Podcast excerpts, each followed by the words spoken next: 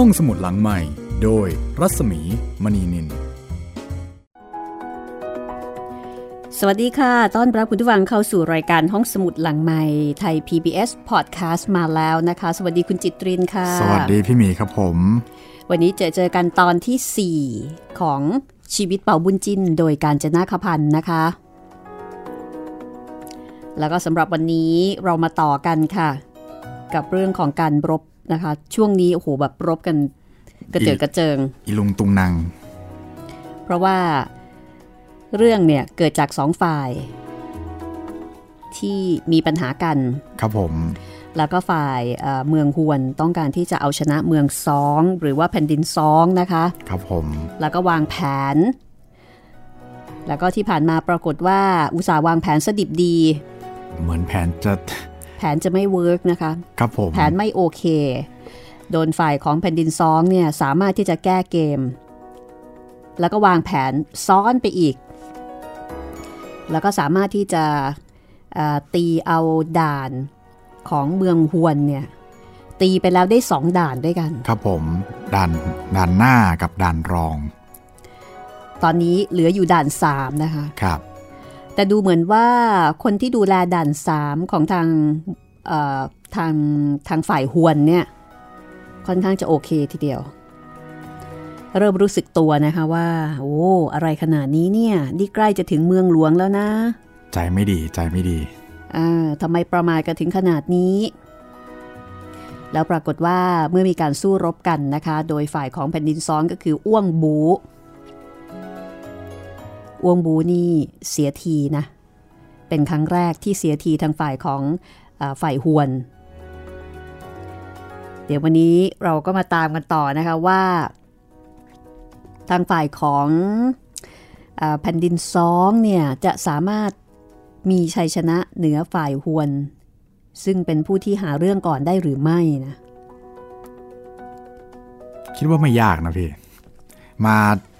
เลื่อยๆมาเรียงเรียงๆอย่างนี้ ไม่ยากนี่คือฝ่ายไหนไม่ยาก ฝ่ายสองครับผม แต่ฝ่ายฮวนนี่ก็ร้ายกาจนะคะ ครับ เต็มไปด้วยเลขกลต่างๆ นานา ตอนตอนด่านสองตอนเจอเอียแชร์ก็ลำบากเหมือนกัน อืมเอแชร์ผู้มีพละกำลังมากมาย แต่สุดท้ายก็เสียทีเพราะว่าไม่สามารถที่จะควบคุมอารมณ์ตัวเองได้ครับ ก็เลยกลายเป็นจุดอ่อนทำให้อีกฝ่ายเนี่ยมองเห็นช่องโหว่แล้วก็จัดการหลอกเอาไปฆ่าซะเลย ในช่องเขา นี่คือชีวิตเป่าบุญจินนะคะ แต่ว่าเป่าบุญจินนี่คงกำลังเดินทางมา หรือไม่ก็อีกสักพักหนึ่ง เดินทางมาเข้าเรื่องนะคะ ไม่คใช่รับเดินทางมาเข้ารบนะคะ ครับผมเอ่อเป็นชีวิตเป่าบุญจินที่คุณวิจิตรมาตรา หรือว่าการจนาคพันธ์เนี่ยได้เรียบเรียง เป็นลักษณะนิยาย นิยายอิงประวัติชีวิตประมาณนั้นนะคะ แน่นอนว่าก็อาจจะมีเรื่องเล่า มีเรื่องแต่งที่ผสมผสานปะปนอยู่ด้วย ให้คุณได้ฟังเพลินๆกันไปก่อนนะคะ แล้วก็หลังจากนั้นตอนท้ายเนี่ย เดี๋ยวเราจะมีในส่วนที่เป็นข้อเท็จจริง ในการที่จะมาบอกว่าเปาบุญจิ้นตัวจริง ๆ เลยเนี่ย เท่าที่เขาเขาค้นมาในประวัติศาสตร์ มีลักษณะอย่างไรบ้าง จะเหมือนหรือไม่เหมือน แตกต่างอย่างไรนะคะกับเปาบุญจิ้นที่เราเคยเห็นในซีรีส์นะคะ น่าจะต่างกันเยอะเลยนะพี่เท่าที่ดูมา ก็ถ้าเป็นแกนหลักเนี่ยในแง่ของความยุติธรรมเนี่ยโอเค อันเนี้ยคล้าย ๆ กับว่าน่าจะตรงกันนะนะคะครับ แต่ว่าในแง่ของบุคลิกภาพส่วนตัว อันนี้อาจจะมีความต่าง เพราะว่าในละครเปาบุญจิ้นก็จะดูเป็นคนดีมากๆนะคะ ดูดีแบบ เออโอ้โห เทพบุตร ออกแนวเป็นเทพครับ แต่ถ้าเกิดว่าในชีวิตจริงเปาบุญจิ้นก็คือคนคนหนึ่งที่มีทั้งด้านดี แล้วก็อาจจะมีด้านที่ไม่น่ารัก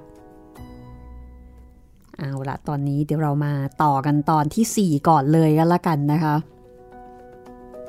ว่าอ่าหลังจากที่อ้วงบูซึ่งเป็นทหารฝ่ายซ้องเนี่ย ไปเสียทีอ่าเกียนเหง เกียนเหงซึ่งรักษาด่านของฝ่ายฮวน คนที่ไปตามกำลังเสริมมา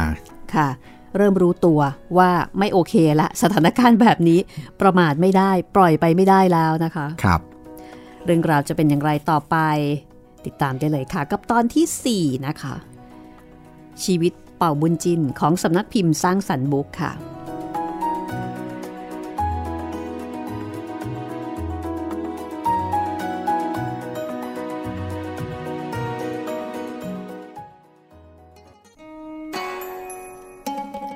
ฝ่ายก้อหลิมนับตั้งแต่อ้วงบูเสียที ก็จัดให้นายทหารอีกหลายนายออกไป ร้องท้าทายให้เกียนเหงออกรบ เกียนเหงก็ปิดประตูด่านสงบอยู่ ไม่ได้ยอมออกรบตามคำท้าทายกอหลิมประเมินแล้วว่าสงสัยจะหักโหมเอาด้วยกำลังเนี่ย คงไม่สำเร็จ เพราะว่าด่านนี้ค่อนข้างจะแน่นหนาแข็งแรงนัก ก็เลยพยายามคิดหาอุบายที่จะหักด่านทางอื่นต่อไป ในคืนวันนั้น เต็กหวนนั่งคิดหาหนทางจะตีด่านอยู่ในค่ายแต่เพียงผู้เดียว คิดจนถึงเวลาประมาณสองยาม ก็ยังคิดไม่ออก ว่าจะตีหักเอาด่านได้โดยวิธีใด เต็กหวน ก็เลยขึ้นมาแล้วก็ลอบออกจากค่ายไปแต่ผู้เดียว โดยไม่มีผู้ใดล่วงรู้ เต็กหวนก็เลยขึ้นมาแล้วก็ลอบออกจากค่ายไปคนเดียว โดยไม่บอกให้ใครรู้ หวังว่าเหมือนกับจะไปดูลาดเลาด่านเง็กมึงกวน คืนวันนั้น อากาศโปร่ง แสงเดือนส่องสว่างดังกลางวัน เต็กหวนขับม้าไปสิ้นทางหน่อยเดียว ก็พอดีเป็นเวลาสามยาม จากนั้นเต็กหวนก็ขี่ม้าเรื่อยไป จนถึงชายป่าแห่งหนึ่ง ทันใดนั้น เขาได้ยินเสียงคนร้องเพลงดังออกมาจากในป่า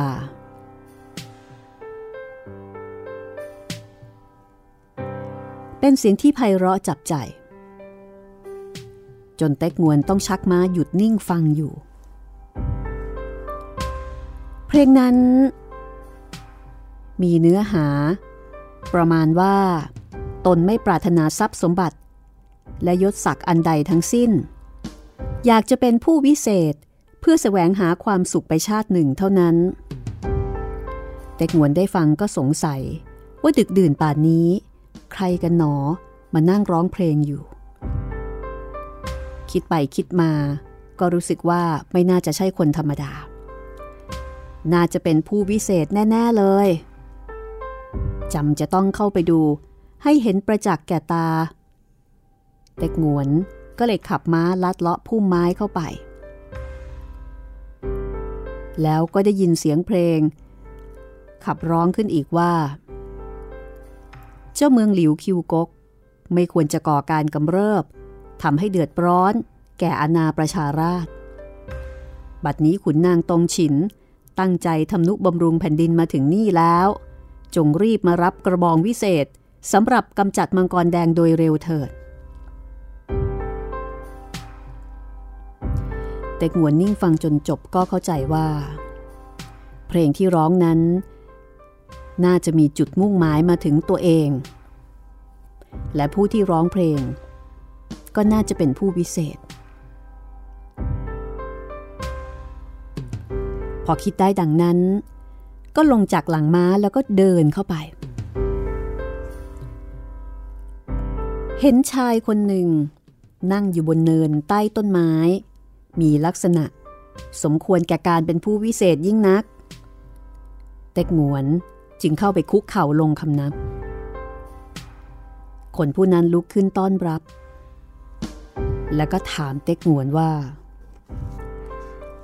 เออ ท่านเนี่ย ชื่อใดแส่ใด ดึกดื่นป่านี้แล้ว ยังมาถึงนี่แต่ผู้เดียว ข้าพเจ้าแส่เต็กชงวน ถือรับสั่งพระเจ้าสองจินจงฮ่องเต้มาปราบปรามเมืองหลิวคิวกก เวลานี้กำลังตั้งทัพประชิดอยู่ที่ด่านเง็กมึ่งกวน ข้าพเจ้ามาที่นี่ ประสงค์จะตรวจดูลาดลาวภูมิฐานของด่านให้ตลอด ด้วยด่านตำบลนนี้แข็งแรงนัก ทั้งผู้รักษาด่านก็ไม่ออกมาสู้รบ จึงเป็นการยากที่จะเอาชนะได้ บัดนี้พระเอิญมาพบท่านผู้วิเศษ ก็นับว่าเป็นบุญของข้าพเจ้ายิ่งนัก ขอท่านได้โปรดให้โอวาทสั่งสอนข้าพเจ้าด้วย โอ้ยข้าพเจ้าเป็นชาวป่าชาวดอน หามีความรู้สิ่งใดไม่อ้าวแต่เมื่อท่านอุตสาเอาใจใส่ต่อการบ้านเมืองจนได้มาถึงที่นี่แล้ว ข้าพเจ้าก็จะบอกให้ตามรู้ตามเห็น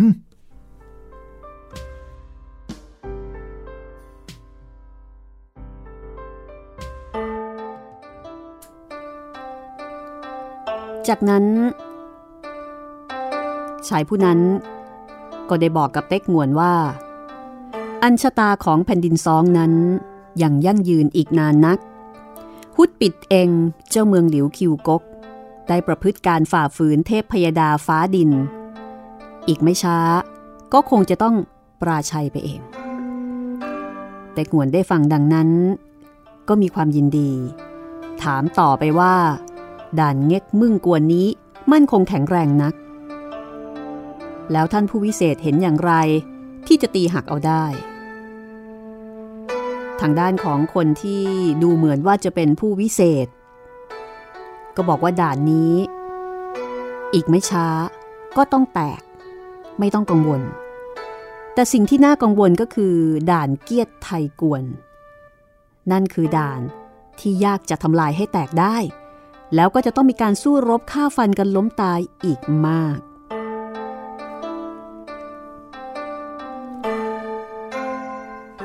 ขอท่านได้กรุณาบอกข้าพเจ้าให้ตลอดด้วยเถิด ว่านายดาน เกียรติไทยกวน มีฝีมือเข้มแข็งเพียงไรข้าพเจ้าจะได้คิดอ่านสู้รบให้เต็มฝีมือ นายดานเกียรติไทยกวนฝีมือไม่กระไรนักดอก แต่คักกิมเหลงแม่ทัพหวน มาตั้งกองทัพอยู่ที่นั่น คักกิมเหลงคนนี้นะฝีมือเข้มแข็ง มีความชำนาญในการศึกการทัพยิ่งนัก ถึงในกองทัพของท่านจะมีนายทหารเอกอยู่มากก็จริง แต่ไม่มีผู้ใดที่มีฝีมือสู้คักกิมเหลงได้สักคนเดียว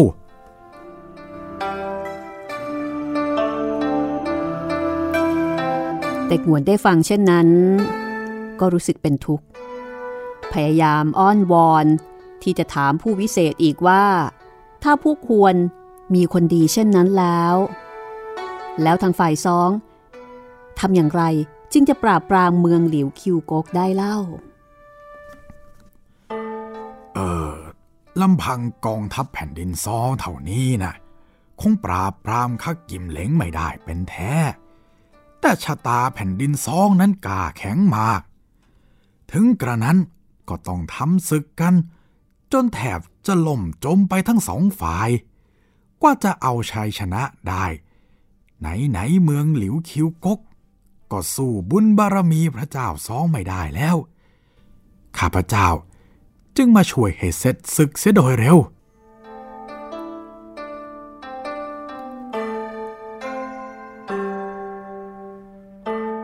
พอพูดจบก็หยิบกระบองวิเศษยาวประมาณสามศอก ส่งให้กับเต็กงวน แล้วก็บอกว่าเต็กหวนนั้นจำเป็นจะต้องมีของวิเศษสิ่งนี้ จึงจะสามารถกำจัดคักกิมเหล่งได้ และที่ให้ก็เพราะว่า เต็กหวนเป็นคนที่มีความซื่อสัตย์สุจริต คิดตั้งใจที่จะทำนุบำรุงแผ่นดิน สนองคุณเจ้านายโดยแท้ ก็เลยยอมยกกระบองนั้นให้แต่งวนรับกระบองจากผู้วิเศษ ด้วยความรู้สึกขอบคุณเป็นยิ่งนักเออว่าแต่ข้าพเจ้าไม่ทราบว่าท่านผู้วิเศษมีนามอย่างไร แล้วก็อยู่ที่ไหน ขอได้โปรดบอกให้ข้าพเจ้าทราบโดยเถิด ถ้ามีชัยชนะกลับไป จะได้กราบทูลพระเจ้าแผ่นดินให้ทรงทราบ เพื่อตอบแทนบุญคุณตามสมควร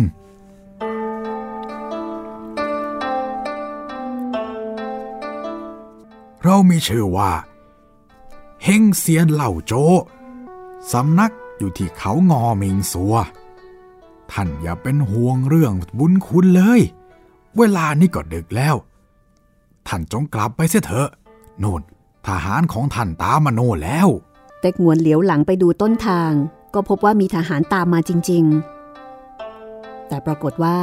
เมื่อหันกลับมาอีกที ก็ไม่พบผู้วิเศษแล้ว ต็กงวนจึงคุกเข่าลงคำนับเฮงเซียนเล่าโจ แล้วก็ขึ้นม้ากลับมาค่าย ในตอนนั้นเป็นเวลาสว่างพอดี ก่อนหลิมตื่นนอนออกมานั่งว่าการ แม่ทัพนายกองทั้งปวง ก็เข้ามาพร้อมกันหมดแล้ว ขาดแค่เต็กหวนไปคนหนึ่งก็หลิมก็ถามแม่ทัพนายกองเหล่านั้นว่า เต็กหวนหายไปไหน แต่ก็ไม่มีใครตอบได้ กอลิมก็พิตกยิ่งนัก สั่งทหารให้แยกย้ายเที่ยวติดตามหาเต็กหวน ในขณะนั้นทหารเฝ้าประตูก็เข้ามาแจ้งว่า ตอนนี้เต็กหวนได้กลับมาแล้ว กอลิมก็มีความยินดี จากนั้นเต็กหวนก็เข้าไปในที่ประชุม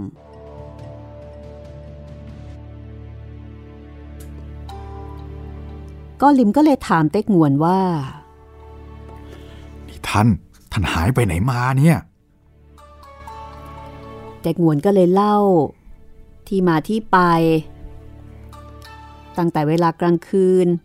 จนไปพบเฮงเซียนเล่าโจ แล้วก็ได้รู้การตื้นลึกหนาบางของเมืองฮวน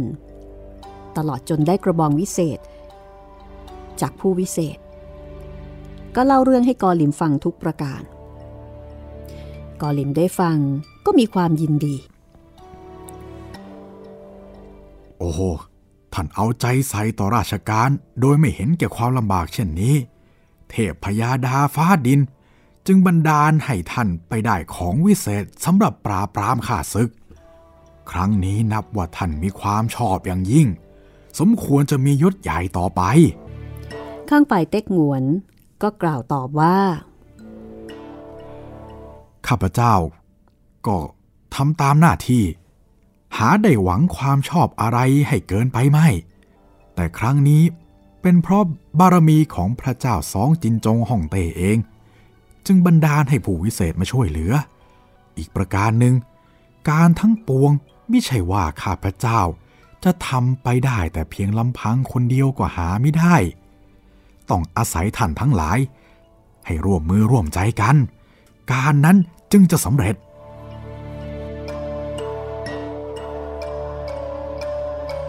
ก็ลิมกับขุนนางนายทัพทั้งปวง ได้ฟังเต็กงวนพูดถ่อมตัวก็พากันสรรเสริญ จากนั้นทั้งหมดก็มีการปรึกษาหารือกัน เกี่ยวกับการตีด่านเง็กมึงกวน ซึ่งมีความมั่นคงแข็งแรงนักกอลิมก็บอกว่าศึกครั้งนี้ คงจะใช้กำลังเอาชนะ ยาก จากนั้นก็ถามความเห็นทหารทั้งปวงว่า มีความคิดเห็นอย่างไร ในการที่จะตีหักด่านนี้ได้ข้างฝ่ายหวมตรงเอี่ยม ก็เป็นคนที่เสนอความคิดเห็นหวมตรงเอี่ยมคนนี้เคยเสนออุบาย ที่จะเอาชนะเอียแชร์แล้วก็สำเร็จด้วย คราวนี้หวมตรงเอี่ยมก็ได้กล่าวเสนอความคิดอีกว่า เจียนเหงนายด่านเง็กมึงกวน คนนี้เนี่ย ถึงจะมีฝีมือก็จริง แต่ทว่าน้ำใจไม่สู้จะกล้าหานัก ที่ปิดด่านสงบอยู่ก็เพราะตั้งใจคอยทัพใหญ่มาช่วยเท่านั้นลำพังตนจะรบเนี่ย ก็ต้องเห็นเป็นต่อจึงจะลงมือ เช่นนี้แล้ว เราก็ต้องหาอุบายล่อกันที่ใจจึงจะเอาชนะได้ ข้าพเจ้าเห็นอุบายอยู่อย่างหนึ่ง คือขอให้ท่าน จัดทหารออกไปร้องชวน แกล้งท้าทายอยู่ให้นาน แล้วทำเป็นตายใจโดยเห็นว่าชาวด่านไม่ออกรบจริง ภายหลังก็ให้ทอดเกราะทิ้งเครื่องสาตาวุธ นั่งคุยนอนคุยกันเสีย เมื่อเกียรติเหงเห็นเราประมาทก็คงจะคุมทหารออกมาโจมตี ท่านก็จงจัดทหารสุ่มไว้ในป่าอีกกองหนึ่ง เมื่อเห็นว่าทหารหวนไล่ถลำเข้ามา เราจึงค่อยล้อมจับข่าซิให้สิน้น ด่านตำบลนนี้ก็จะได้แก่เราเป็นมั่นคง กอลิมได้ฟังอุบายของหวมตรงเอี่ยมก็ยินดี ออกปากชมบอกว่าแหมเป็นคนที่มีสติปัญญาลึกซึ้ง ควรจะเป็นที่ปรึกษาสำหรับกองทัพจริง ๆ จากนั้น ก็สั่งตั้นป่วยโฮให้คุมทหารหนึ่งพันยกออกไปท้าทายพวกควรทำตามอุบายของหวมตรงเอี่ยม เมื่อข้างฝ่ายทหารหวนยกออกมาแล้ว ก็ให้รีบหนีทันที ตันป่วยโฮรับคำสั่งก็คุมทหารออกไป จากนั้นกอหลิมก็เรียกเฮ่งเจียง อื้อตัก โง่เอียง เตียวเหม็ง แล้วก็สั่งการว่า ให้แต่ละคนนั้นคุมทหารคนละพันยกแยกกันไปเป็นสี่ทาง ถ้าทหารหวนไล่ตั้นป่วยโหมา ก็ให้ช่วยกันล้อมฆ่าฟันเสียให้หมด นายทหารทั้งสี่คำนับลา แล้วก็คุมทหารแยกย้ายกันไปตามคำสั่ง จากนั้นกอหลิมจึงเรียกเอียแซแม่ทัพหน้าเข้ามาสั่งว่า ให้คุมทหารออกไปคอยคุมเชิงดู ว่าท่าเฮ่งเจียง อื้อตัก โง่เอียง เตียวเหม็ง ล้อมพวกทหารหวนเอาไว้ได้แล้ว ให้เอียแชนั้นรีบตีหักชิงเอาด่านให้จงได้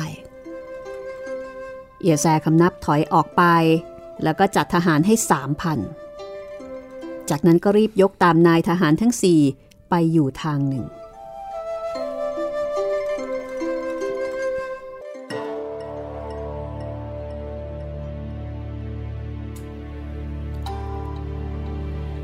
างฝ่ายตั้นป่วยโฮเมื่อยกทหารมาถึงหน้าด่าน ก็ให้ทหารร้องด่าท้าทายด้วยถ้อยคำหยาบคายต่างๆ ทหารหวนที่รักษาหน้าที่ก็รีบนำข้อความเข้าไปแจ้งอย่างข้างใน เกียนเหงได้ฟัง ก็บอกกับทหารว่าเอ้ย มันจะท้าทายอย่างไรก็ช่างเถอะ เรารักษาด่านให้มั่นคงไว้ จนกว่าทัพหลวงจะยกมาช่วยก็พอ ครั้นแล้วเกียนเหงก็พาทหารขึ้นไปบนเชิงเทิน สั่งให้เตรียมเครื่องสาตราวุธแล้วก็ก้อนหินมากองเอาไว้ กะว่าถ้าทหารซ้องบุกรุกปีนป่าย ก็จะได้ทุ่มทิ้งลงไปทันท่วงที เกียนเหงเป็นกังวลกับการระวังรักษาด่าน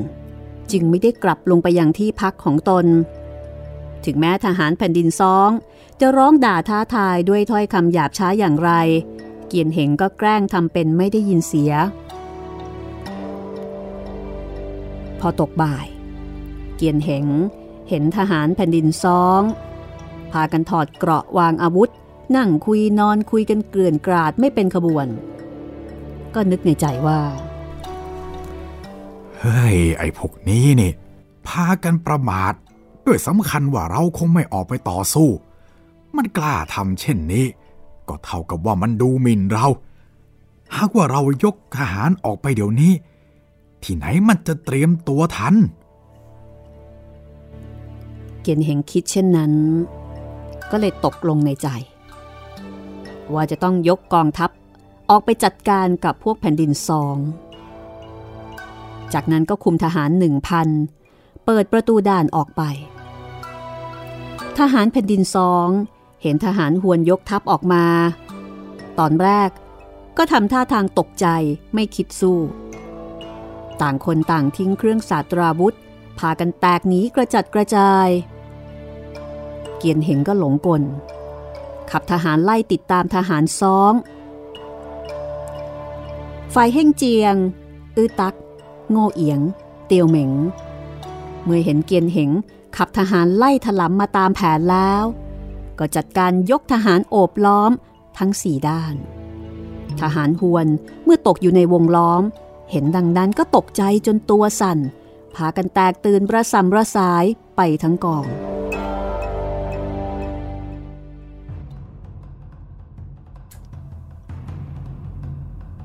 กลางฝ่ายเกียนเหง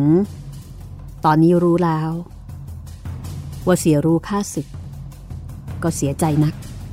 จะตีหักออกไปก็เหลือกำลังจำเป็นจะต้องแข็งใจเข้าสู้รบต้านทานไปตามกำลัง แต่ทหารหวนน้อยกว่า จึงถูกทหารซ้องไล่ฆ่าฟันล้มตายลงเป็นอันมาก เกียนเหงตตรงเข้ารบกับนายทหารแผ่นดินซ้องทั้งสี่คนจนสิ้นกำลัง มองไป เห็นทหารฝ่ายตนถูกฆ่าฟันล้มตาย เกลื่อนกราดไปทั้งแผ่นดิน ก็มีความเสียใจนัก รู้สึกว่าตนเองคงจะไม่มีชีวิตรอดกลับออกไปได้แล้ว เกียนเหงจึงแงนหน้าขึ้นบนอากาศถอนใจใหญ่ จากนั้นก็เอากระบี่เชือดคอตัวเองตาย ทหารแผ่นดินซอง ตรงเข้าตัดศีรษะเกียนเหงเอาไว้ได้ แล้วทหารทั้งสี่นายคือเฮ่งเจียง อื้อตัก โง่เอียง เตียวเหม็ง ก็ยกกองทัพกลับไป แล้วก็แจ้งข่าวดีให้กอลิมแม่ทัพทราบทุกประการ ก็เป็นชัยชนะอีกครั้งหนึ่งของฝ่ายซอง เรื่องราวจะเป็นอย่างไรต่อไป ติดตามได้ช่วงหน้าค่ะ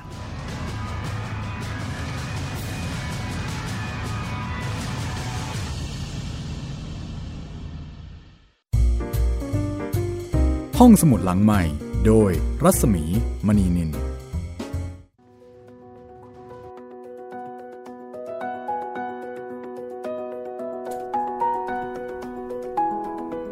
ก็เป็นนั้นว่าแพ้ไปอีกครั้งหนึ่งแล้วนะคะ เกือบเกือบจะชนะแล้วนะเนี่ยสำหรับเกียนเหงปะโทอุตสาห์อดทนมาตั้งนานอืมเกือบนะ เกือบชนะครับ เพราะว่าตอนแรกเนี่ยเขาไม่หลงกลแหมแล้วก็สามารถที่จะประงับอารมณ์ตัวเองได้นะครับ เป็นคนที่ไม่หลงกลแล้วก็เป็นคนที่คือคุมตัวเองไว้ได้อย่างโอเคทีเดียวล่ะ แต่ปรากฏว่า อืม พอเห็นอีกฝ่าย ประมาทประมาททำทำเป็นประมาท อืม เหมือนกับเป็นคนไม่เฉลียวไหมพอเห็นว่าจะตัวเองจะได้เปรียบเนี่ย ก็จะอดไม่ได้ เอาเลย เหมือนเวลาเห็นหุ้นลง รีบซื้อ รีบช้อนซื้ออ่าสุดท้ายเจ๊งครับ นิดเดียวเองนะคะครับแหมในที่สุดก็เลย แพ้ไปอีกคนหนึ่งแล้วก็ต้องฆ่าตัวตายด้วยความอัปยศครับที่หลงกลเอ่อ มีคุณน้าสิริวัลจากสหรัฐนะคะ โอ้มาอีกแล้วสคุวัณสดีน้าครับเขียนมาคุยอีกครั้งหนึ่งค่ะ สวัสดีครับคุณนาครับค่ะ บอกว่าสวัสดีค่ะน้าได้ฟังชีวิตเปาบุญจิ้นตอนแรกแล้วค่ะ โอ้โห อะไรจะเร็วขนาดนั้นอืมนอกจากเปาแล้วจีนยังมีบุคคลในประวัติศาสตร์อีกคนหนึ่งครับผม คืออันนี้อ่านชื่อไม่ออกนะคะ ดี ตี้เหรินเจียหรือเปอ๋ล่าอคะตีเหรินเจียอ่าครับ D I R E N น่าจะใช่ Detective ตีอ่า เป็นตุลาการใช่ไหมครับผมเหมือนเป็นอ่าสารวัตรตำรวจอะไรประมาณเนี้ยครับ มีเป็นนวนิยายด้วย ใช่ตี้เหรินครับผเจีมยตีเหรินเจียโอเคคุณน้าเขียนมาเป็นภาษาอังกฤษนะเลยเดายากนิดนึงครับผมเอ่อซึ่งเป็นคนจีน แล้วก็คนจีนเนี่ยนับถือว่าเป็นอายการที่มีความเที่ยงตรงยุติธรรม ครับผม ตัดสินคดีแบบไม่ไว้หน้าใคร มีชีวิตอยู่ในสมัยราชวงศ์ถัง ศตวรรษที่ 7 ใช่ครับพี่ โรเบิร์ต แวนกูริก ซึ่งเป็นนักการทูตชาวดัช แล้วก็เป็นผู้เชี่ยวชาญประวัติศาสตร์จีน ได้แปลนิยาย เป็นนิยายอิงประวัติศาสตร์ ที่เขียนถึงตี้เหรินเจีย เรียกในนิยายว่าเอ่อตีจูงอันหรือเปล่าคะ น่าจะประมาณนั้นมั้งพี่ จากหนังสือภาษาจีนเป็นภาษาอังกฤษ เรื่องที่แปลเป็นเรื่องสั้นสามเรื่องที่มีเนื้อหาต่อเนื่องกัน หลังจากแปลทั้งสามเรื่องนี้แล้วแวนกูลิกได้แต่งนิยายอิงประวัติศาสตร์ และการทำงานของของผู้พิพากษา คนเนี้ยล่ะค่ะ ผู้พิพากษาตี๋จุงอันเนี่ยนะคะครับออกมาอีกหลายตอนแล้วก็หลายเล่ม คุณน้าบอกว่าสนุกน่าอ่านเหมือนเปาบุ้นจิ้น บวกเชอร์ล็อกโฮมส์ ครับผม น้ามีทุกเล่ม เสียดายไม่มีใครแปลเป็นภาษาไทยโอ้โหเสียดาย มันเสียดายตรงนี้ละค่ะ ครับผมอ่าคุณน้าส่งปกหนังสือมาให้ดูด้วยนะคะ ชื่อหนังสือว่า celebrated cases of just D อ๋อ D D จุงอันหรือเปล่าคะ หรือว่าตี้จุงอันน่าจะประมาณนี้ ครับ D double E อืม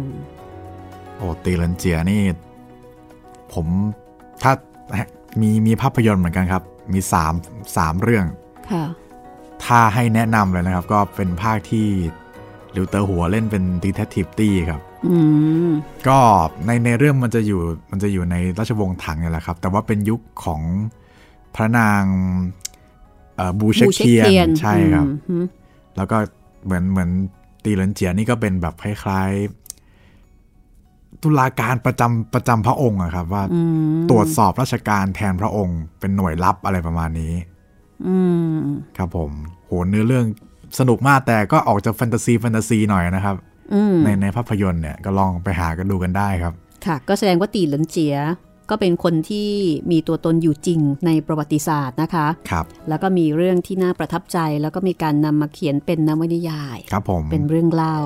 ใครสนใจก็ลองไปหาอ่านกันได้ค่ะ ขอบคุณคุณน้ามากนะคะ คุณน้าเป็นที่ปรึกษากิตติมศักดิ์ของเรา ครับผม แล้วก็เป็นฝ่ายข้อมูลด้วยนะคะ โอ้โหแบบเป็นนักอ่านจริง ๆ ค่ะ มีความรอบรู้นะคะ เสียดายไม่มีใครแปลเป็นภาษาไทยเนาะ แต่ว่าตี้เหลินเจียนี่มีเป็นนวนิยาย ครับ เดี๋ยวต้องไปดูก่อน เห็นอยู่บ่อยๆนะคะสำหรับเรื่องนี้อะก็เดี๋ยวเรากลับไปกันต่อเลยนะคะ ไปที่สมรภูมิรบค่ะ ครับผม ซึ่งตอนนี้ก็เป็นอีกครั้งหนึ่งที่ทางฝ่ายหวนเนี่ยหลงกล แล้วก็พ่ายแพ้ แล้วก็คงจะลุกคืบเข้าไปเรื่อยๆนะครับแผ่นดินซอง ใช่ก็เท่ากับว่า ถ้าได้ด่านนี้ ก็เรียบร้อย แต่ก็เป็นไปตามคำของผู้วิเศษ ใช่ครับที่พี่ว่าด่านเนี้ยไม่ยาก แต่ว่าจะไปยากอีกด่านหนึ่ง เพราะว่าอีกด่านหนึงมีทัพหลวงอยู่อ่าด่านนั้นล่ะค่ะ จะสู้กันแบบโอ้โหลำบากลำบนนะคะ จะล้มตายกันมากมายทั้งสองฝ่ายครับ อันนั้นคืองานยาก แต่ว่าอันนี้เนี่ยไม่ยากสักเท่าไหร่ เป็นไปตามคำทำนายจริง ๆ เดี๋ยวคุณจิตรินอัปเดตกันสักนิดหนึ่งนะคะ เผื่อว่ามีคุณผู้ฟังท่านไหนที่เพิ่งจะเข้ามาฟังว่าช่องทางการใช้บริการห้องสมุดหลังใหม่ล่าสุดของเราเนี่ยเป็นยังไงบ้าง ครับผมตอนนี้นะครับก็มีทางเว็บไซต์ครับ w w w t h a i PBS podcast com ทางแอปพลิเคชันไทย PBS podcast นะครับ แล้วก็ทางแอปพลิเคชันที่ให้บริการ podcast อย่างเช่น Apple Podcast Google Podcast Podbean แล้วก็ Spotify นะครับผม แล้วก็ยังมีอีกช่องทางหนึ่งนะครับ ที่ตอนนี้กำลังฮิตมากเลย ก็คือ YouTube นะครับ เป็น YouTube Channel Thai PBS Podcast นะครับอืมหรือว่าถ้าหาช anel ไม่เจอก็พิมพ์ห้องสมุดหลังไม้แล้วก็ดูดูดูว่าเป็นคลิปจากไทย PBS Podcast ก็โอเคแล้วครับผม ค่ะอะทีนี้เดี๋ยวเรากลับไปที่เอียซานะคะเอียซานี่ก็เป็น คล้ายๆ กับเป็นหัวหมูทะลวงฟันเป็นคนคุมทับหน้า ครับผม แล้วก็ตอนนี้เอียแซก็ได้รับมอบหมาย ให้คุมทหารสามพันไปแอบซุ่มอยู่ที่ชายป่าค่ะ เรื่องราวจะเป็นอย่างไรต่อไป ติดตามกันได้เลยค่ะ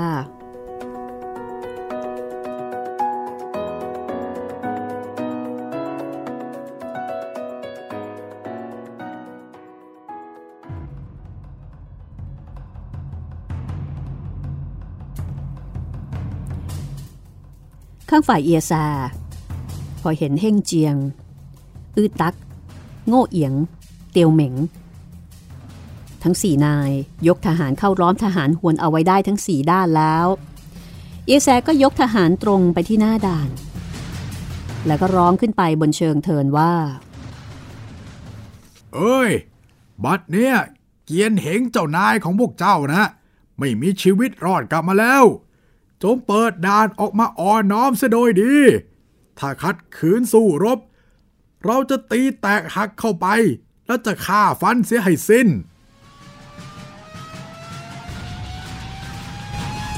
ทหารทวนที่รักษาหน้าที่ พอได้ฟังดังนั้น ก็เกิดความปั่นป่วน ครั้นจะต่อสู้ก็เกรงว่าจะต้านทานไม่ไหว ทุกคนปรึกษาหารือกันก็พร้อมใจ เปิดประตูด่าน ออกมายอมสวามิภักดิ์เยแซคุมทหารเข้าไป แล้วก็ให้ชักธงแผ่นดินซองขึ้นไว้เป็นสำคัญ ก็เป็นสัญลักษณ์ว่ายึดด่านนี้ได้แล้ว ครั้นแล้วจึงออกไปเชิญกอลิมแม่ทัพใหญ่เข้าไปข้างในกอลิมเต็กงวนก็มีความยินดีนัก รีบยกกองทัพโห่ร้องเข้าไปตั้งอยู่ในด่าน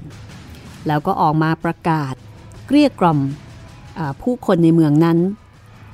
ให้กลับเข้ามาอยู่ตามภูมิลำเนาของตน คือให้อยู่ในสภาพปกติ ไม่ต้องหนีไปไหน กลับบ้านกลับช่องทำมาหากิน ใช้ชีวิตประจำวันกันเหมือนเดิมนั่นแหละ อันนี้เป็นข้อดีอย่างหนึ่งของกองทัพแผ่นดินซองที่ไม่มีการฆ่าฟันประชาชนผู้บริสุทธิ์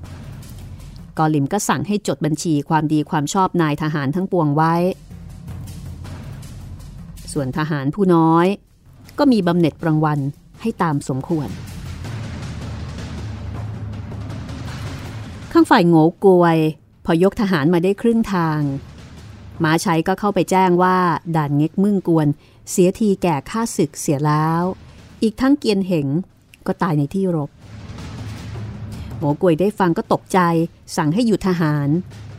แล้วก็คิดในใจว่า โอ้ยตายแล้ว เรายกทหารมาเล็กน้อยเท่านี้ ถ้าต่อสู้กันแล้ว ที่ไหนจะทันกำลังข้าศึกไว้สงสัยว่าเราจะต้องคุมทหารกลับไปแจ้งแก่ข้ากิมเหลงให้ทราบซะก่อน แล้วก็ฟังดูว่าจะมีคำสั่งประการใด พอคิดได้ดังนี้ก็รีบยกกองทัพกลับไปยังด่านเกียรติไทยกวนโดยเร็ว จากนั้นก็เข้าไปคำนับคักกิมเหลง แล้วก็เล่าเรื่องทั้งหมดที่เกิดขึ้นที่ด่านเง็กมึงกวน ให้ทราบทุกประการคักกิมเหลงได้ฟังก็เกณฑ์ทหารขึ้นรักษาหน้าที่เชิงเทินเอาไว้เป็นสามารถ กลับมาทางด้านกอหลิมแล้วก็เต็กงวน ซึ่งตอนนี้พักทหารอยู่ในด่าน ได้เป็นเวลาหลายวันแล้ว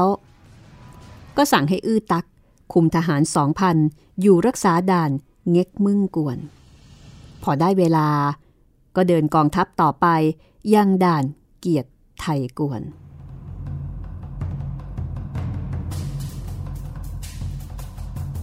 ครั้นทหารม้า เข้ามาแจ้งว่า ตอนนี้อีก 20 ลี้จะถึงด่านเกียรติไทยกวน กอหลิมก็มีคำสั่ง ให้หยุดกองทัพ แล้วก็ประชุมนายทัพในกองทั้งปวง เอาละครั้งนี้จะต้องรบกันเป็นศึกใหญ่ ท่านทั้งปวงจงเลือกหาที่ตั้งค่ายให้มั่นคงไว้ บรรดานายทัพนายกองทั้งหลาย ต่างก็รีบออกมาจัดการตามคำสั่งฝ่ายทหารฮวนพ อเห็นกองทัพแผ่นดินซองยกมาเกือบจะใกล้ด่าน ก็รีบนำข้อความเข้าไปแจ้งแก่คักกิมเหลงคักกิมเหลงก็บอกกับโต้เสียวซักนายด่านว่าข้าศึกกำลังยกมาเน็ดเหนืออิดโรย ฉะนั้นข้าพเจ้าเห็นว่า ควรจะยกทหารออกไปโจมตีในขณะที่ข้าศึกเนี่ยกำลังจัดแจงตั้งค่าย เพื่อตัดกำลังลดเสียบ้าง ตัวเสียวซักได้ฟังก็เห็นด้วย สั่งโอล้วนเหลงนายทหาร คุมทหารหนึ่งพันยกออกไปโจมตีข้าศึก โอล้วนเหลงเกณฑ์ทหารได้ครบจำนวน ก็รีบยกออกไปทันที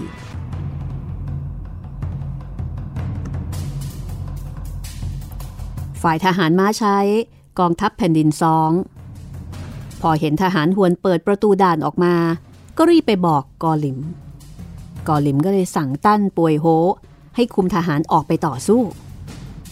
ตันป่วยโฮรับคำสั่งก็รีบคุมทหารยกออกมา กองทัพทั้งสองฝ่ายปะทะกันกลางทาง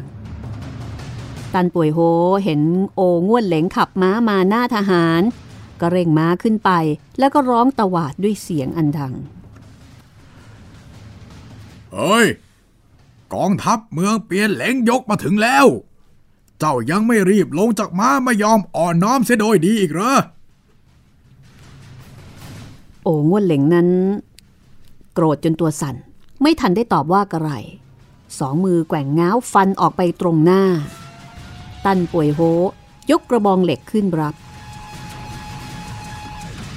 ต่อสู้กันได้พักใหญ่ ตันป่วยโฮกำลังน้อยตานทานโอล้วนเล็งไม่ไหว ก็ชักมาหนี โอล้วนเล็งได้ที ก็ขับทหารไล่ติดตามฆ่าฟันทหารแผ่นดินซ้อม ล้มตายลงเป็นอันมาก เมื่อเห็นว่าได้ชัยชนะแล้ว ก็คุมทหารกลับเข้าด่าน ตั้นปวยโฮแตกหนีมาถึงค่าย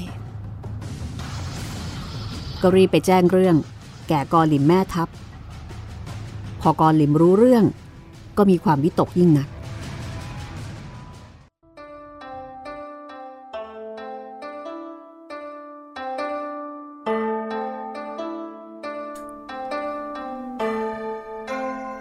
ครันรุ่งขึ้น ทหารเข้าไปแจ้งแก่กอหลิมว่า มีนายทหารหวนผู้หนึ่ง คุมทหารมาร้องท้าทายอยู่หน้าค่าย กอหลิมก็สั่งให้เอียแซออกไปรบ เอียแซรับคำสั่ง แล้วก็ออกมาขึ้นม้า ถือทวนคุมทหารยกออกไป ลิบเทียนเฮาเห็นทหารแผ่นดินซ้องยกออกมา ก็ขับม้าขึ้นมาหน้าทหาร แล้วก็ร้องถามไปว่า นี่ ท่านที่คุมทหารออกมานั่นคือใครฮะ เร่งบอกชื่อแท้มาให้เรารู้ก่อน เพราะอาวุธของเราเนี่ย ไม่ทำอันตรายแก่ผู้หาชื่อเสียงไม่ได้ เยซายได้ฟังก็โกรธ ก็ร้องโต้ตอบออกไปว่าฮะเราคือแม่ทัพหน้าของแผ่นดินสองชื่อเอียแซ ผู้ใดเท่านั้นก็แกว่งทวนขับม้า ตรงเข้าแทงลิฟเทียนเฮา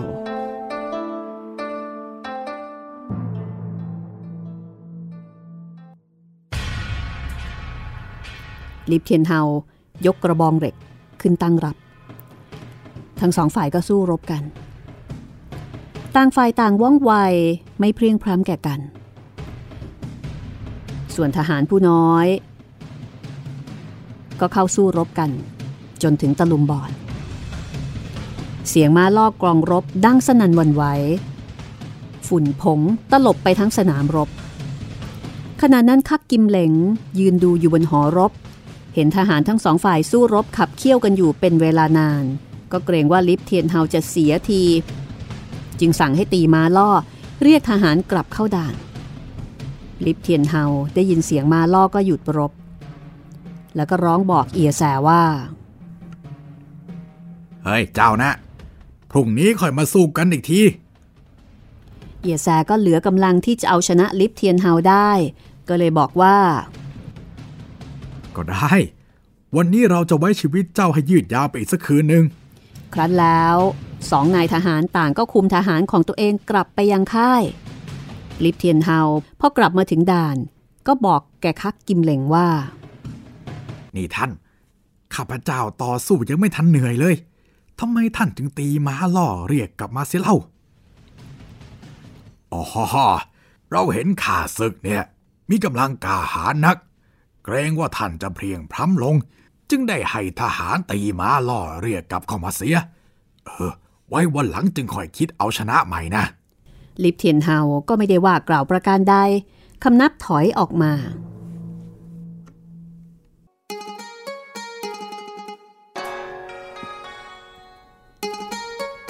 พอวันรุ่งขึ้น คักกิมเหลงออกนั่งว่าการ โดยมีนายทัพนายกอง นั่งประชุมพร้อมหน้าพร้อมตากัน คักกิมเหลงบอกกับโต้เสียวซัก แล้วก็นายทหารเหล่านั้นว่า กองทัพแผ่นดินสองยกมาครั้งนี้ มีกำลังเข้มแข็ง ทหารเอกแต่ละคนก็ร้วนมีฝีมือจำเราต้องคิดเอาชนะโดยกลอุบายจึงจะได้ เออ ท่านทั้งหลาย ยังจะเห็นอุบายประการใดบ้างฮะในทัพนายกองต่างก็พากันนิ่งอยู่ คักกิมเหลงก็เลยบอกว่า ห่างจากด่านเกียรติไทยกวนไปประมาณห้าลี้ มีภูเขาอยู่ลูกหนึ่ง ชื่อว่าเสี่ยงลิมซกภูเขานี้มีทางเข้าออกได้ทางเดียว เราคิดว่า จะยกทหารเนี่ยไปซุ่มไว้ในป่าเชิงเขา แล้วก็ล่อให้ทหารแผ่นดินซอง ออกรบไล่เข้าไปในซอกเขานั่น พอได้ทีก็ค่อยยกทหารเข้ามาปิดปากทางไว้ อย่าให้ออกมาได้ ทหารแผ่นดินซองพอขาดเสบียงก็จะอดตายอยู่ในนั้นเป็นมั่นคง แผนนี้ โตเสียวซัก และแม่ทัพในกองทั้งปวงเห็นชอบด้วย คักกิมเหลงก็เลยสั่งโง่กวย คุมทหารหนึ่งพันยกไปซุ่มอยู่ในป่าก่อน แล้วก็สั่งว่าถ้าเห็นทหารซ้องไล่ถลาเข้ามาในซอกเขาเมื่อไหร่ ให้คุมทหารออกแล้วก็มาปิดต้นทางเอาไว้เลย จากนั้นก็เรียกลิฟเทียนเฮาแล้วก็สั่งว่าให้ลิฟเทียนเฮาเนี่ยคุมทหารออกไปร้องท้าให้เอียแซออกมารบ เมื่อต่อสู้กันพอสมควรก็ให้แกล้งทำเป็นแพ้ล่อให้ไล่เข้าไปในบริเวณซอกเขา ครั้นลิฟเทียนเฮา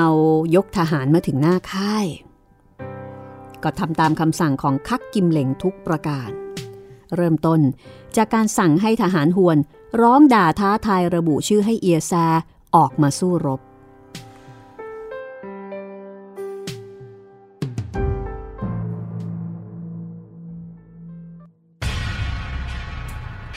ทหารหน้าค่ายพอเห็นฝ่ายตรงข้ามออกมาร้องด่าท้าทาย ก็รีบนำข้อความเข้าไปแจ้งข้างใน เอียแสโกรธมาก ตรงเข้าไปคำนับกอหลิม แล้วก็บอกว่า ไอ้ผู้ควรกำเริบนักวานนี้รบกับข้าพเจ้า ยังไม่ทันแพ้ชนะก็กลับไปเสีย วันนี้ขอให้ท่านได้ให้ข้าพเจ้าเนี่ยออกไปสู้กับมันให้ถึงแพ้ชนะเถิดกอหลิมก็บอกว่าออกไปก็ดีแล้ว แต่ให้ระวังตัวดีๆ อย่าประมาทเดี๋ยวจะเสียทีแก่ข้าศึก เอียแสก็ถอยออกมาคุมทหารยกออกไป พอเห็นลิฟเทียนเฮาก็ร้องตวาดทันที วันนี้เราปล่อยให้เจ้ารอดกลับไปหนึ่งครั้งแล้ว วันนี้ยังจะออกมาหาที่ตายอีกหรือไง ลิฟเทียนเฮาไม่โต้ตอบ แต่ขับม้าตรงเข้าไปเอากระบองตี เอียแซเอาทวนปัดไว้ ทั้งสองฝ่ายก็สู้รบกันได้สิบเพลง จากนั้นก็เป็นไปตามแผน ลิฟเทียนเฮาก็แกล้งทำเป็นเสียทีชักม้าหนีเอียแซไม่ทันรู้อุบายก็ขับม้าไล่ติดตาม พอจวนจะทัน ลิฟเทียนเฮาก็ชักม้าหันกลับมาต่อสู้อีกสามสี่เพลง แล้วก็ขับม้าหนีต่อไปอีก ลิฟเทียนเฮาแกล้งสู้เพลงหนีเพลง คือเดี๋ยวก็สู้ เดี๋ยวก็หนี สู้พรางหนีพราง เพื่อที่จะล่อให้เอียซาเนี่ยไปจนถึงซอกเขา จากนั้นก็ชักม้าคุมทหารหลบไปเสียทางอื่น เอียแซกำลังโทสะกำลังโกรธเลือดขึ้นหน้า ก็ขับทหารไล่เลยเข้าไปในซอกเขา ครั้นไม่เห็นลิฟเทียนเฮาก็สะดุ้งใจ เอะใจขึ้นมา ว่าเอ๊ะกำลังเสียทีแก่ข้าศึกหรือเปล่านี่กำลังหลงกลอะไรหรือเปล่า ก็รีบร้องสั่งให้ทหารถอยกลับ ทันใดนั้นเองมีเสียงประทัดดังขึ้นในป่าโง่กวย คุมทหารยกออกมาปิดต้นทางเอาไว้แน่นหนา ทหารหวนทั้งปวงก็ระดมยิงเกาทันออกไปราวกับหาฝน เอียแสตกใจ จะคุมทหารตีฝ่าหักออกไป ก็เห็นว่าคงจะไม่ไหว เหลือกำลังจำเป็นต้องถอยร่นกลับเข้าไปตั้งพักอยู่ข้างใน พรางคิดหาหนทาง ที่จะตีหักออกไปจากที่ล้อมข้างฝ่ายคักกิมเหลงพอทราบว่าทหารแผ่นดินซอง ถูกล้อมอยู่ในซอกเขา สมตามแผนที่วางไว้ ก็สั่งเซเฮงป่า ให้คุมทหารอีกพันหนึ่ง ยกไปสมทบกับโง่กวย รักษาต้นทางให้แน่นหนาขึ้นไปอีก ไฟก็หลิม เต็กงวน คอยเอียแซอยู่จนเย็น ไม่เห็นเอียแซจะกลับมาก็ร้อนใจ ทันใดนั้นหมาชัยก็เข้ามาแจ้งว่าตอนนี้เอียแซถูกทหารหวนล้อมอยู่ในซอกเขาโดยแน่นหนากอลิมเต็กงวนได้ฟังก็ตกใจ ปรึกษากับฮวงตรงเอี่ยม เฮ้ย เราจะทำยังไงกันดีเนี่ยจึงจะช่วยเอาเอียแซออกมาได้ อืม เวลานี้ก็เย็นแล้ว ถึงแม้ว่าเราจะยกทหารไปช่วย ก็คงจะเกิดรบพุ่งกัน ถึงเวลากลางคืนเนี่ยจะลำบากแก่ไพร่ผลนัก ซึ่งจะช่วยเอาเอียแซออกมาเนี่ย ก็คงจะทำการไม่ถนัดเป็นแน่ ข้าพเจ้าเนี่ยเห็นควรว่าให้รอไว้ก่อน เมื่อให้ทหารไปสืบได้ความมาอย่างไรแล้ว จึงค่อยคิดอ่านแก้ไขกันต่อไป กอลิมเต็กงวนได้ฟังก็เห็นด้วย ทั้งสามนายต่างมีความวิตกนั่งปรับทุกข์กันอยู่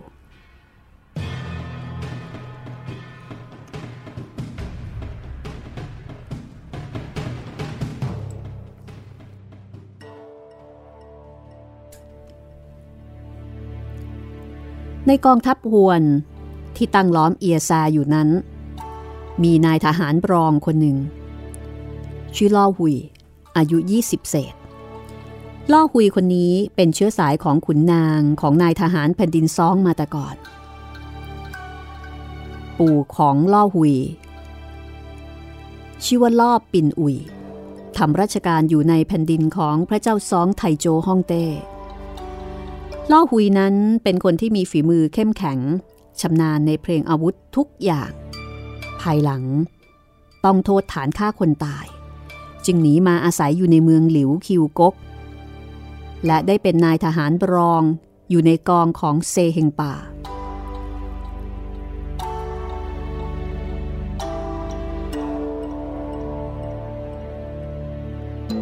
ล่อหุยเห็นเอียแซ ทหารแผ่นดินซ้อง ถูกล้อมอยู่ในซอกเขา ก็รำพึงในใจว่าเฮ้ยที่จริงเราก็เกิดในแผ่นดินซอง แต่เป็นโทษจึงต้องหนีมาอยู่เมืองหลิวคิวกก เราหาโอกาสที่จะกลับไปเห็นหน้าญาติพี่น้องอยู่เสมอ แต่ติดขัดด้วยตัวเป็นโทษ เฮ้ย เวลานี้ ถ้าเราช่วยแก้ไข เอาให้เอียแซพ้นจากที่ล้อมได้แล้ว เราก็จะได้มีโอกาสกลับเข้าไปทำราชการอยู่ในแผ่นดินซอง หาความชอบลบล้างความผิดต่อไป พอคิดได้ดังนี้ ล่อหุย ก็ขับม้าออกจากค่ายไปแต่ผู้เดียวในเวลาพรบค่ำฝ่ายพวกทหารหวน คิดว่าล่อหุยออกไปตรวจการ ก็ไม่ได้สงสัยอะไร รั้นล่อหุยมาใกล้จะถึงกองทหารแผ่นดินซองก็หยุดม้า ร้องบอกว่า นี่พวกท่าน เรามีธุระจะพูดคุยกับเอียแซท่านจงเข้าไปบอกให้ทราบด้วย ทหารเอียซาก็เลยนำความไปบอกกับเอียซาซึ่งขณะนั้นกำลังนั่งเป็นทุกข์เป็นร้อนอยู่ พอได้ฟังทหารบอกก็มีความประหลาดใจลุกเดินออกมา เห็นนายทหารหวนหนุ่มคนหนึ่งยืนอยู่ ก็ร้องถามไปว่า นี่ท่าน ท่านมีธุระจะพูดกับข้าพเจ้า ก็จงลงม้ามาเข้ามาเถิดลอหุยก็ลงจากมาแล้วก็เดินเข้าไปหาเอียแสเอียแสรับรองเป็นอันดี ก็ถามว่ามีธุระอะไร จากนั้นล่อหุย ก็เลยบอกความในใจให้เอียแสได้ทราบ ข้าพเจ้าเนี่ย เห็นท่านถูกล้อม จึงมีความวิตกด้วยท่านนักลำพังแต่พวกท่านแล้ว อย่างไรเสียก็คงจะออกจากที่ล้อมนี่ไม่ได้แน่ๆเลย เอียแสได้ฟังดังนั้นก็นึกอยู่ในใจว่านายทหารหวนคนนี้เนี่ยมีสำเนียงการพูดที่ไม่ใช่ชาวหวน อุตส่าห์บากบั่นออกมาหาถึงขนาดนี้สงสัยจะมาช่วยแน่ ๆเลย ก็เลยตอบไปว่า เฮ้ย ครั้งนี้ ข้าพเจ้าเข้าที่อับจนแล้ว ท่านอุตสาหมาหาข้าพเจ้า คงจะมีหนทางช่วยเหลืออะไรดอกกระมัง ข้าพเจ้ามาทั้งนี้ก็ประสงค์จะช่วยท่านนั่นแหละ เพราะข้าพเจ้าเองก็เป็นข้าแผ่นดินสองเหมือนกัน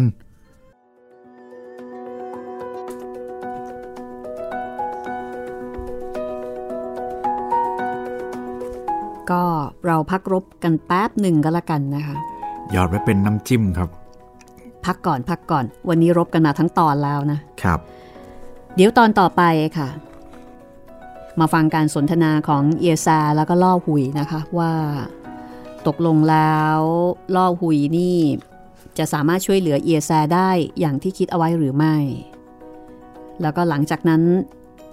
ล่อหุยจะสามารถกลับเข้าไปอยู่รับราชการในบ้านเกิดเมืองนอนของตัวเองได้ไหม จะกลับเข้าไปอยู่ในสังกัดของแผ่นดินสอง อยากจะกลับบ้านไปหาครอบครัวหาญาติพี่น้องนะคะแหมลำบากใจนะพี่คนที่ต้องจากแผ่นดินเกิดมา ด้วยอืมเรียกว่าไงดีหนีคดีหนีคดี แต่ก็นะ ยังไงยังไงก็คิดถึงบ้านครับ แล้วก็พยายามที่จะกลับมาตอนนี้มองเห็นช่องทางที่จะทำความดีความชอบ ต้องโทษฐานฆ่าคนตายนะคะครับ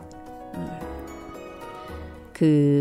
การต้องโทษแล้วก็หนีคดีก็เป็นสิ่งที่เกิดขึ้นมาทุกยุคทุกสมัยนะคะ ก็จะมีคนอยู่จำนวนหนึ่งที่ไม่อยากเข้าสู่กระบวนการยุติธรรมแล้วก็หนีไป หนีไปแล้วก็ไม่กลับมาเลยจะกลับมาหรือไม่กลับมานี่ก็ขึ้นอยู่กับสภาพแวดล้อมใช่ไหมใช่ครับผมว่าจะมีโอกาสกลับมาไหมกลับมาได้จะรอดไหม อ่าอันนี้คือคนหนีนี่มีอยู่เป็นปกติเลย ครับผมทุกยุคทุกสมัย ทุกยุคทุกสมัย แต่ประเด็นนี่มันอยู่ที่กระบวนการยุติธรรมนี่แหละค่ะ ครับ เอาละค่ะ คุณผู้ฟังคะวันนี้หมดเวลาของห้องสมุดหลังใหม่แล้วนะคะสำหรับเรื่องชีวิตเป่าบุญจิน เรียบเรียงโดยการจนาขพันธ์ค่ะตอนนี้ยังไม่เห็นเป่าบุญจินนะคะ ครับผม ก็ฟังเรื่องของเมืองซอง แล้วก็ฝ่ายฮวนไปก่อนค่ะ รอฟังนะคะว่าตกลงแล้วเนี่ยเปาบุญจินจะเข้ามาเกี่ยวข้องอย่างไร แต่วันนี้เราสองคนลาไปก่อนนะคะ สวัสดีครับสวัสดีค่ะ ห้องสมุดหลังใหม่ โดยรัศมีมณีนิน